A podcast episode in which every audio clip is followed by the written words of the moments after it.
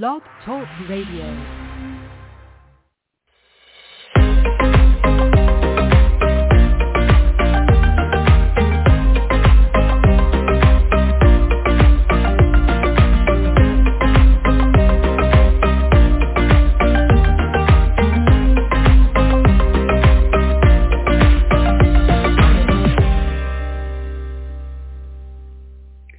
Hello, and welcome to Fearless Fiction. I'm your host, Bernadette Walsh, and I am so pleased to introduce my guest tonight, women's fiction author Julia Amante. Julia is the author of Evenings at the Argentine Club, Say You'll Be Mine, and That Was Then. Julia writes emotionally rich stories about family, love, and the passion of chasing and achieving one's dreams. Her books reflect the flavor and rhythm of Latino communities in the U.S. Julia grew up in California, the daughter of Argentine parents who taught her to value her roots and to be proud of her Latina heritage, as well as to be grateful for the life they built in America. To her, being Latina is not separate from being American. Her immigrant story is part of the great history of this country. So Julia, I'm so pleased you joined us. Thank you so much for, I had to reschedule this a few times, but, um, but welcome. Welcome to Fearless Fiction. How are you this evening? Yeah, thank you so much. I'm doing great, and and I thank you for inviting me to to be here, and I really am excited. Yeah, no, I think it's going to, we have a, so much actually as I'm reading and was looking at your website, I feel like we have so much in common. So why don't we just hop into it right away? Why don't you tell us a little bit about why you started writing and how long you've been writing? Uh, sure. So I started writing back in 1998. I uh, sold, I think like you, my first book to Kensington Publishing. And uh, at that time, they had started um, a line of Latino romances called Encanto. And Mm-hmm. I sold, I think it was four books to them before their line closed. And only one book was actually released, which was kind of disappointing, but that's the way it goes in publishing. Uh, and I was able to recover and, and work with uh, two other publishers and sold another four books. So it was, it was, uh, that was my start. And how many books have you sold or written altogether? I think I'm on number 10 right now. Oh, okay, great. And so you started with romance or or women's fiction, or you- have been hopping back and forth? I started with romance, and I actually started under a different pseudonym. So at that time, I was writing under Lara Rios. And uh, yeah, like I said, I sold four books to Kensington, but uh, it, it, since it was a new line, they had they had started the BET lines. I don't know if you remember those. So those were the uh, African American uh, romance lines, and and Kensington had a lot of success with that line. And uh, so they decided, well, why don't we try uh, Latino romances? So they jumped into that, but honestly, I don't think they understood the market as well. It's such a, you know, the Latino community is so varied depending on what part of the United States you live in. And so it, it didn't do as well as they expected it to do. And at that point, they decided to close the line.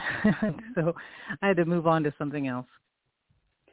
And so are you all are, are you with a publisher now, or are you self-published at all, or are you a hybrid? Yeah, so now I'm independently published. I have my own publishing company, um, and I, am calling it Wise Writer Publishing. And I am, yeah, so I've I've now released. Let me see, have my third book with my own publishing company, and I'm I'm really enjoying it because it's it's I get to be involved in everything, not only the writing but the uh, cover design. I don't do my own cover, but I, I I hire people to do the cover designing and and working with my editors, and I get to make all the decisions, uh, which is a little nerve wracking and it's a lot of work. But I also have complete control of everything. I don't have to, uh, you know, as, as a as a traditional published author, we send out our our, our manuscripts, and it could it's sometimes a couple of years before the book comes out. Uh, we we're dependent on a lot of other decisions that the publishers make. So this is this is new, but I'm really enjoying it. This is my third year, third book, publishing on my own. Right, right. But I think what's so helpful, and again, I, I feel like our, our writing journeys really have a lot of parallels because I don't think I could have just jumped into self-publishing and been successful and produced like a good product. I really learned so much my time at Lyrical Press, which then became part of Kensington. But you know, because I, I didn't know anything. I really didn't know a thing, and I ta- they lo- taught me so much about how to edit, how to self-edit, and so it was Yeah. just so much easier when I then self-published. A, a lot of my a lot of my books, I got the rights back, so they had done all the hard work. Oh, But oh, um, that's but good. the ones I've done since then, um, you know, it's like I said, um, it's great to have the control, but I'm Yes. still, you know, I'm still considering uh, for my new book that I'm working on right now. I, I I think I would like to go and have that one be traditionally published because I feel like in some ways it's a bigger book than I've done before, yeah. and I would love to, to Yeah. get that exposure. Because it's, you know, I Right, think my products, you know, are great, and pro- I'm sure yours are great as well. It's always finding that audience. It's just a little bit harder when you're, you know, Yeah. when you're an indie published author. But um, so maybe we right, could talk right. a And that's little the bit advantage of what's that? sorry, go ahead. No, no, no, go ahead. No, I was going to say that you're right. That that is the that that's the advantage of being traditionally published is you really don't have to worry about finding the audience. I mean, you do in some ways. You always have to be out there looking for your readers, but the publisher does do a lot of the, the a lot of that work. They they send your books out for review. There's a lot of things that they do that that is nice not to have to do. So I totally get that, and I'm not against actually publishing with a traditional publisher again. But right now, I am kind. I am just kind of enjoying it, doing it on my own, and and having that control. Yeah. And it sounds like maybe you learned from some of the mistakes that a big guy like Kensington did because you know your audience, it sounds like better than they knew their audience. So maybe you can talk a little bit about how you reach your audience. You know, that is the difficult part. I, finding the audience is is always a challenge, and and you don't always get it right. So sometimes, like I think I know my audience. At least I think I understand the Latino community, and I do understand, uh, like some of the things that they did at first. Uh, again, they tried their best, and, and I'm, I'm definitely not. Um, you know, not saying anything bad against Kensington. I, I totally appreciate, and they gave me the start. And like you said, I learned a lot from them but some of their like the the covers were very uh sexy very romancy and i remember being at a mall back then when they had Waldenbooks and all that and they had the bookstores in the malls uh and sitting there and people like latino people and i'd get so excited i think okay well this person looks latino they probably are latino maybe they'll come and buy my book.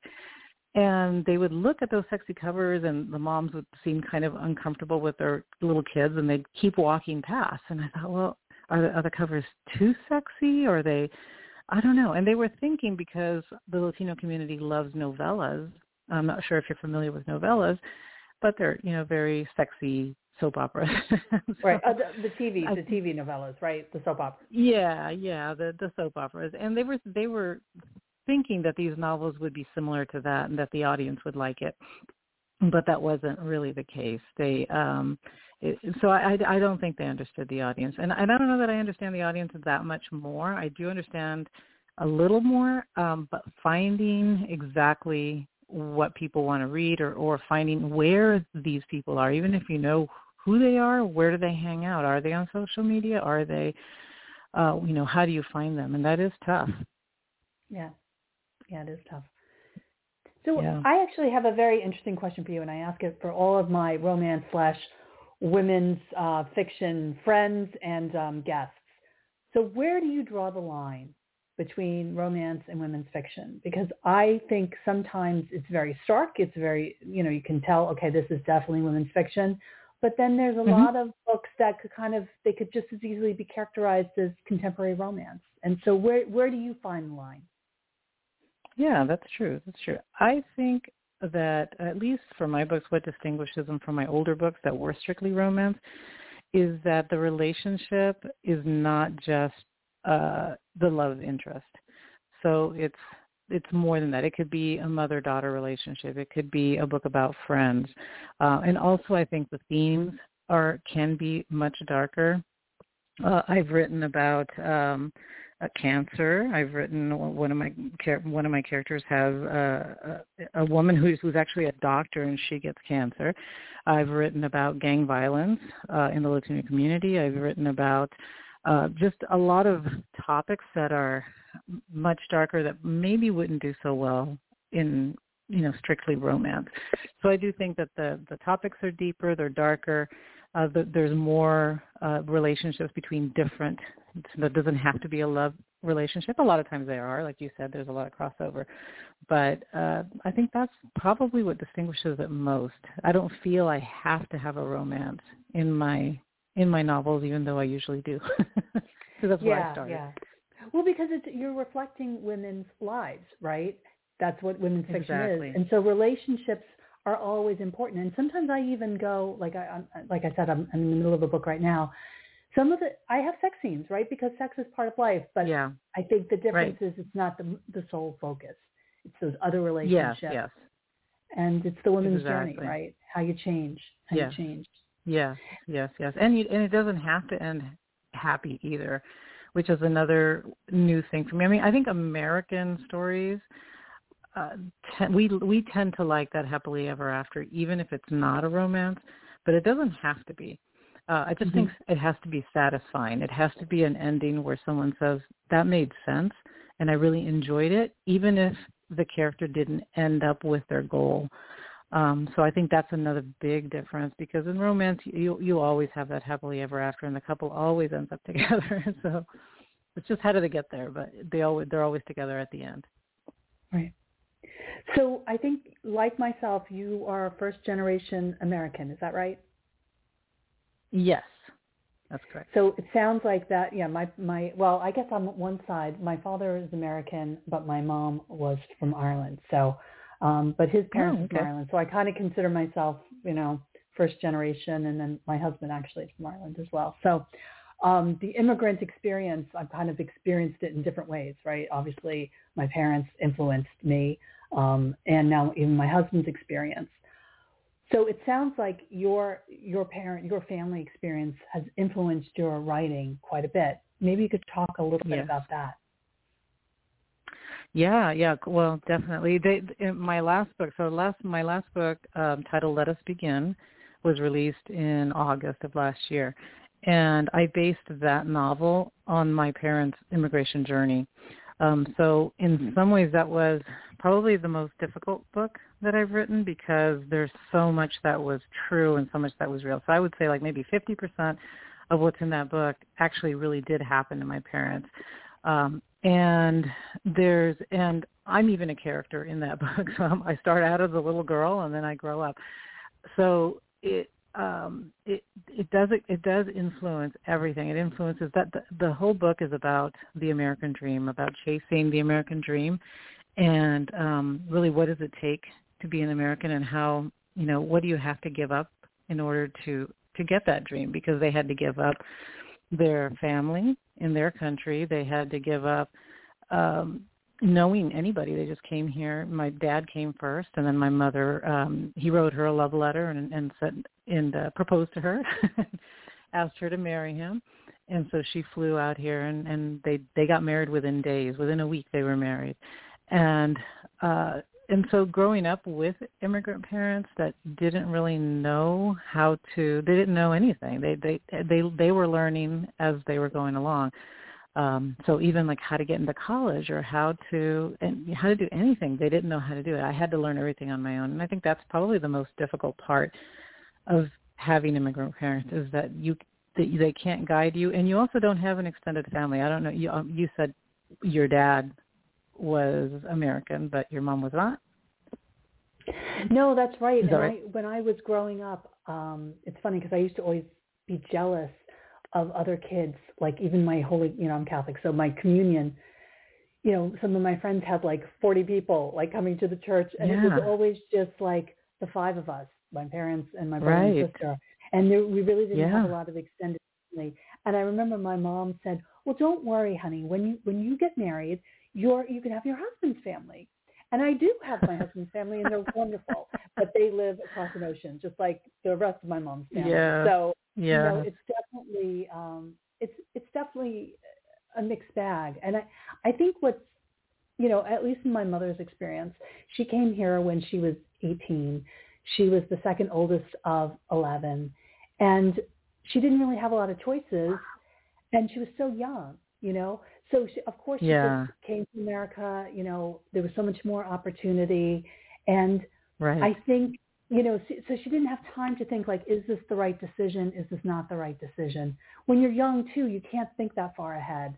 And so I don't think she ever, it was only when she was much older, like I think she said she was Right. like 40 and, and she finally, she came back from a trip from Ireland and she came home and she's like, oh, this is my home now. It took her that long to realize yeah, this yeah. is her home now.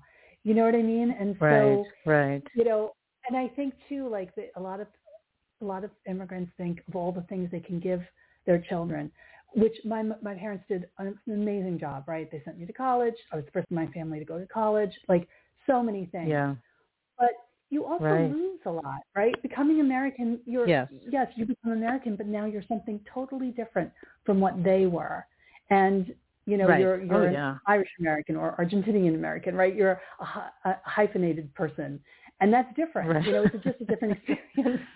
Not saying it's better. It is. It is. So it's Well, it was it's, funny, guy. I went to I went to Argentina when I was 17, and uh there was a lot going on. My parents were sort of thinking of going back, and they sent us kids first. And I thought, okay, well, I never quite felt like I fit in here, but when I go there, I'm going to be with Argentines, and I'm going to fit in. And it was the absolute opposite for them. I was the American girl, and so I thought, well, I don't really fit in here, and I don't really fit in in the United States. So where do I fit in? It was it was a challenge as you know as a young teen you, you you don't feel like you belong anywhere anyways. And so that added to that sort of weird feeling of not of identity. And that's a lot of what my books are about too is is identity of who who are you really? Uh, and i think it's based it's because of the things that i felt growing up. Hmm Well, it sounds like you know people from di- you know from different ethnic groups, especially first generation Americans, can really relate because everything you just said is exactly how I felt. Like we have growing up, like we had such a connection with Ireland that that my mother did instill with us. So we did Irish step dancing. We always listened to Irish music, and I would go and people if they asked me what I was, I would say, well, I'm Irish.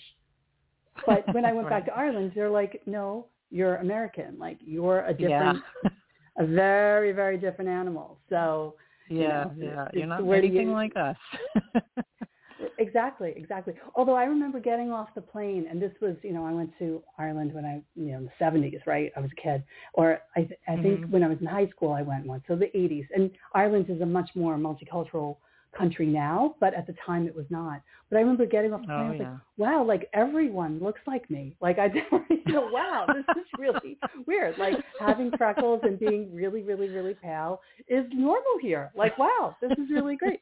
So you know, it's it's so funny, but it it, it really does. It, I've tried to write books that are not like so focused on the immigrant experience, but I always have a little bit of elements of it, you know, because I think it's just Yeah, so core yeah. to who I am, you know. So that just comes out when, right when I'm in front of the keyboard.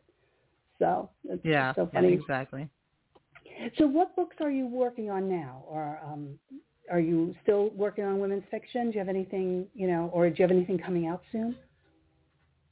Yeah, I don't have anything coming out soon um, because yeah, my last book was just released last year, and I've been in the promotion mode, you know, for for the last few months.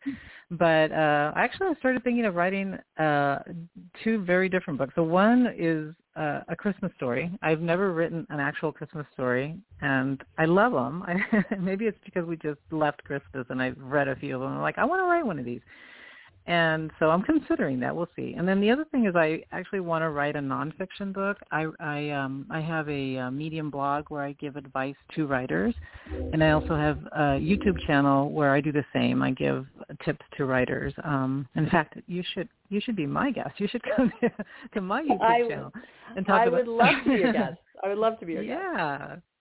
We'll Yeah, so that that would be that. great. So I, since I give a lot of advice on writing, then uh, I, I thought, well, you know, there are a lot of books out there on writing already, but maybe if I can come up with something unique or some unique perspective, then I might be interested in writing a nonfiction book, which I have never done before. Well, that's it. Sounds great. Sounds sounds like, and sometimes it's it's nice to use a different side of your brain. You know, just see if you can do it. You know. Yes, it is. It is. Now, now, do you belong to any writing groups, or do you know? Are you like kind of a lone wolf when you write? You have a critique group? Like, how does that all work for you? Mhm. I don't currently. I did for a very long time. I belonged to a couple of um Romance Writers of America uh groups and then they disbanded. So, the, so Right. I don't currently belong to any group. Uh so I just uh yeah, I write on my own. And I think because, you know, after 25 years, at first I I really needed them. I needed a critique group and I needed to get some feedback and just gain that confidence as a writer. Mhm. And now I'm pretty secure. I, I I I know if a story isn't working or, you know, we we never we can never be a 100% sure, but I'm but I know how to put a story together. Before I didn't. I didn't know how to do anything. I didn't. It, it, were were my character consistent? Was the did the plot make sense? So I I really got a lot out of working with a critique group, and now now I can pretty much do it on my own. hmm Yeah, no, the critique groups are are kind of a mixed bag. Bag. I sometimes I kind of go in waves. There are times when I and right now I'm actually a little more active in my local writing group. It's called the Long Island Romance Writers, which is hard because I really don't write romance anymore. But it's a great group of people. They used to be part of RWA, but they've kind of disaffiliated. And I just recently Oh, okay. joined another. um which I haven't, because joining a, a writing group is actually like time. Like to really get something out of it, you kind of have to put into it. And so, um, Yes. but I, I'm joining, I just recently joined another writing group that's having, it's multi-genre. So and that'll be a different experience. Um, so like I said, I, there Oh, are times when I'm more active than not, but I'm, I, this book that I've been working on has been like two years. It's been a little bit of a bear. And I'm almost like I'm seeing that light at the end of the tunnel, and it's not another train coming at me. I think it's actually getting to the end. So um, oh, I went to my good. yeah, I went to That's my a great group, feeling when you're It, it is. It is a really great feeling. It is a really great feeling. So yeah yeah When when when it starts to come together and you you can start seeing all the all your hard work it's like okay this is this is really going to work then it feels so good yeah, yeah, no, for sure, for sure. Now, in terms of your books, do you uh, have you pursued doing audiobooks or do you do translations? Like, do you do no do you- translations because my. Spanish is not not strong at all. But uh, I I hired a uh, an audiobook person for for Let Us Begin, my last book, and he was great. It had to be the character. The main character is male, so I had to. I, I needed a male character, so I didn't feel comfortable doing it myself. But I am Mhm. actually going to try to record my own audiobook. I I need to really investigate that a little more because I don't know anything about that.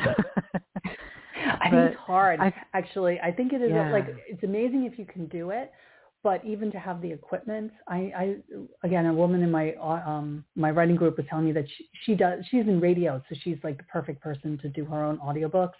But she has like a little Yeah. studio that's like her closet. I mean, it's like so it's because you don't Wow, want you know your dogs barking and all that other good stuff. So I actually did do a couple of audiobooks, but um I did it you know Oh, where I share the the um I share the royalties with the person who who, who um Oh, who yeah, did it. yeah, Yeah. I've seen that.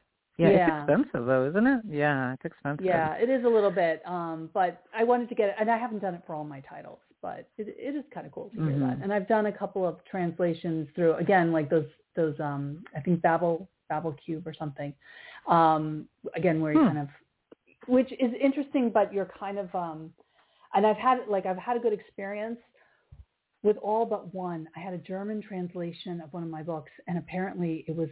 It's hard to check, right? Because I don't speak German, Yeah. right? They give you the opportunity to read it, but I was like, well, if I knew how to speak German, then I wouldn't need you.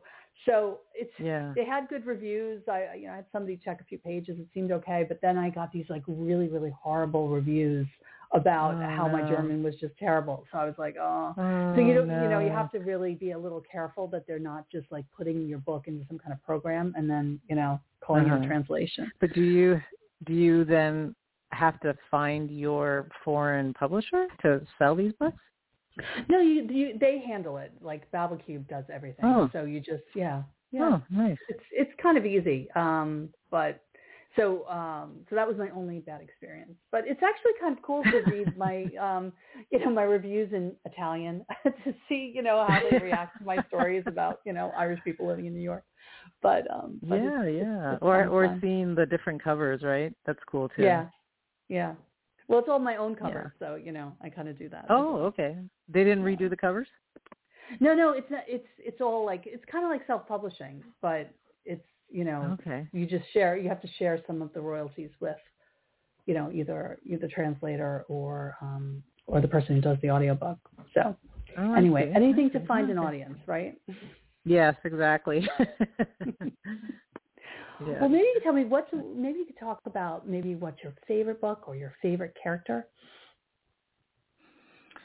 Oh boy. Um yeah, I don't know. I would I, I could tell you one of my favorite characters that I wrote that I had a, a really back uh when I was uh Laura Rios back when I was a different uh different uh character a different I had a different pseudonym. So uh I wrote uh, a book called Becoming Latina in 10 Easy Steps. And uh it was about a woman who finds out that she's actually only half Latina and she uh, has an identity crisis. So fit perfect with with me and my identity crisis. And she tries to find out um, who her real birth father was and and all this stuff. But she was probably my favorite character that I wrote because she was a lot of fun. She was all over the place. She was she was a, sort of a chick lit character. You know, she she had part of her life uh together. She had she was really good at her career but she was a disaster in romance so she could not find the right guy. Um and she was very strong but she was also vulnerable. So i really enjoyed writing her. Um so she's probably the favorite character my favorite character that i wrote. Um as far as other characters oh my god i don't know i love all the susan elizabeth phillips characters i think she's amazing i wish i could write like her but uh I, how about Yeah, you? no, Who's your favorite character? My character. Well, it's funny. My my character. Well, I was actually I was asking you about your own characters that you've created, not others. But that's um, you know, sometimes it's always the characters whose head I'm in right now. Um, but no, I've had some really fun characters. Like I wrote a, a series of paranormal romances again earlier in my career, but some writing some of those witch stories were there were some of them were very very kick-ass women. So those, those that was really fun to write because it was Oh. people who were like totally different from me. Um, I've had a couple of Yeah. characters who are, uh, you know, are very much like Bernadette in her real life. I've written about a lot of lawyers because that's my day job. Um, Ah. but I think right now I'm writing about. Um, I, I've also explored, again, similar I think to some of your books, the mother-daughter relationship. So um, Yeah. I think my um, my last book, and, and I've also done a, a couple of those like friend frenemies, like friends, but you Yeah. know, obviously other things. yeah. So um, I think my my favorite uh, my favorite book is prob or my favorite character at the moment is are probably the two women that I featured in um, A Safe Distance. And again, that was a book that was set in a pandemic with something similar to Hmm. our own pandemic, and they were neighbors. And so everyone was kind of trapped in Oh. this suburban cul-de-sac, and a lot of uh, secrets came to light. So both of them. Oh wow, that sounds great. Yeah, yeah, it was very, it was a very very fun book. Um, and I like, you know, Mm. again, and I wrote it during the real pandemic. So when I was writing it, I didn't really know where the pandemic would go, right? You know, Yeah. being in your house, not really knowing. So my pandemic was Right. much, much worse than the real one. And not that the real one was, you know, a piece of cake, but yeah. anyway, yeah. So I'm really enjoying my, the book I'm writing now is um is about a mother daughter, and again, the mother's an Irish immigrant, and it's her daughter, and it's um it, it, it's it's really been a fun ride. It really is, and it's it's funny. I write a lot about mothers, and sometimes people will be like, Mhm. "Oh, was that was that your mother?" And I'm like, "No, my mom is Yeah. is great. She's like cool and very nice, and and but you can't write about people who are cool and very nice. Like you need conflict, right? yeah, So, exactly. I- Yeah. you know, it, it, it's funny. I, I finally said to somebody, I was like, you know, I actually am a mother as well. So sometimes I, I put a lot of things that I think my failings as a mother, and I put those into my characters. So yeah, yeah, yeah, exactly. Yeah. there's a there's a yeah, lot and of I had uh, one of mine.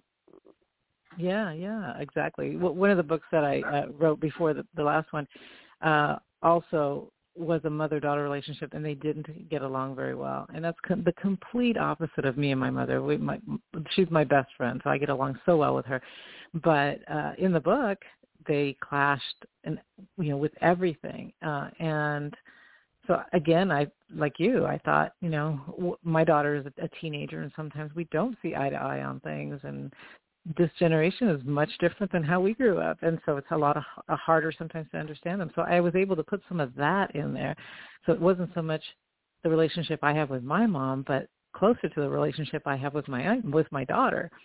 So yeah, sometimes uh, you know you, you borrow from different parts of your life and you you toss it into your book, but they're never your real family, you know. No, and even when if you start, even if you're inspired by somebody in your real life, by the time you get to the end of the book, they've transformed. Like each of the characters, oh yeah, there's a certain amount of Bernadette DNA in them, but they become their own people. Yes. So, but it's right, funny when right. my when I have people, you know, friends of mine, and I write under um, a pseudonym, so you know, I only not everyone knows actually that I'm a writer, but I've I've shared my books with some people, and it's funny they'll be like, there's one book. um that was very much based on my my college experience um, called Friends Forever, and the, one of the characters was kind of the bad girl in in college.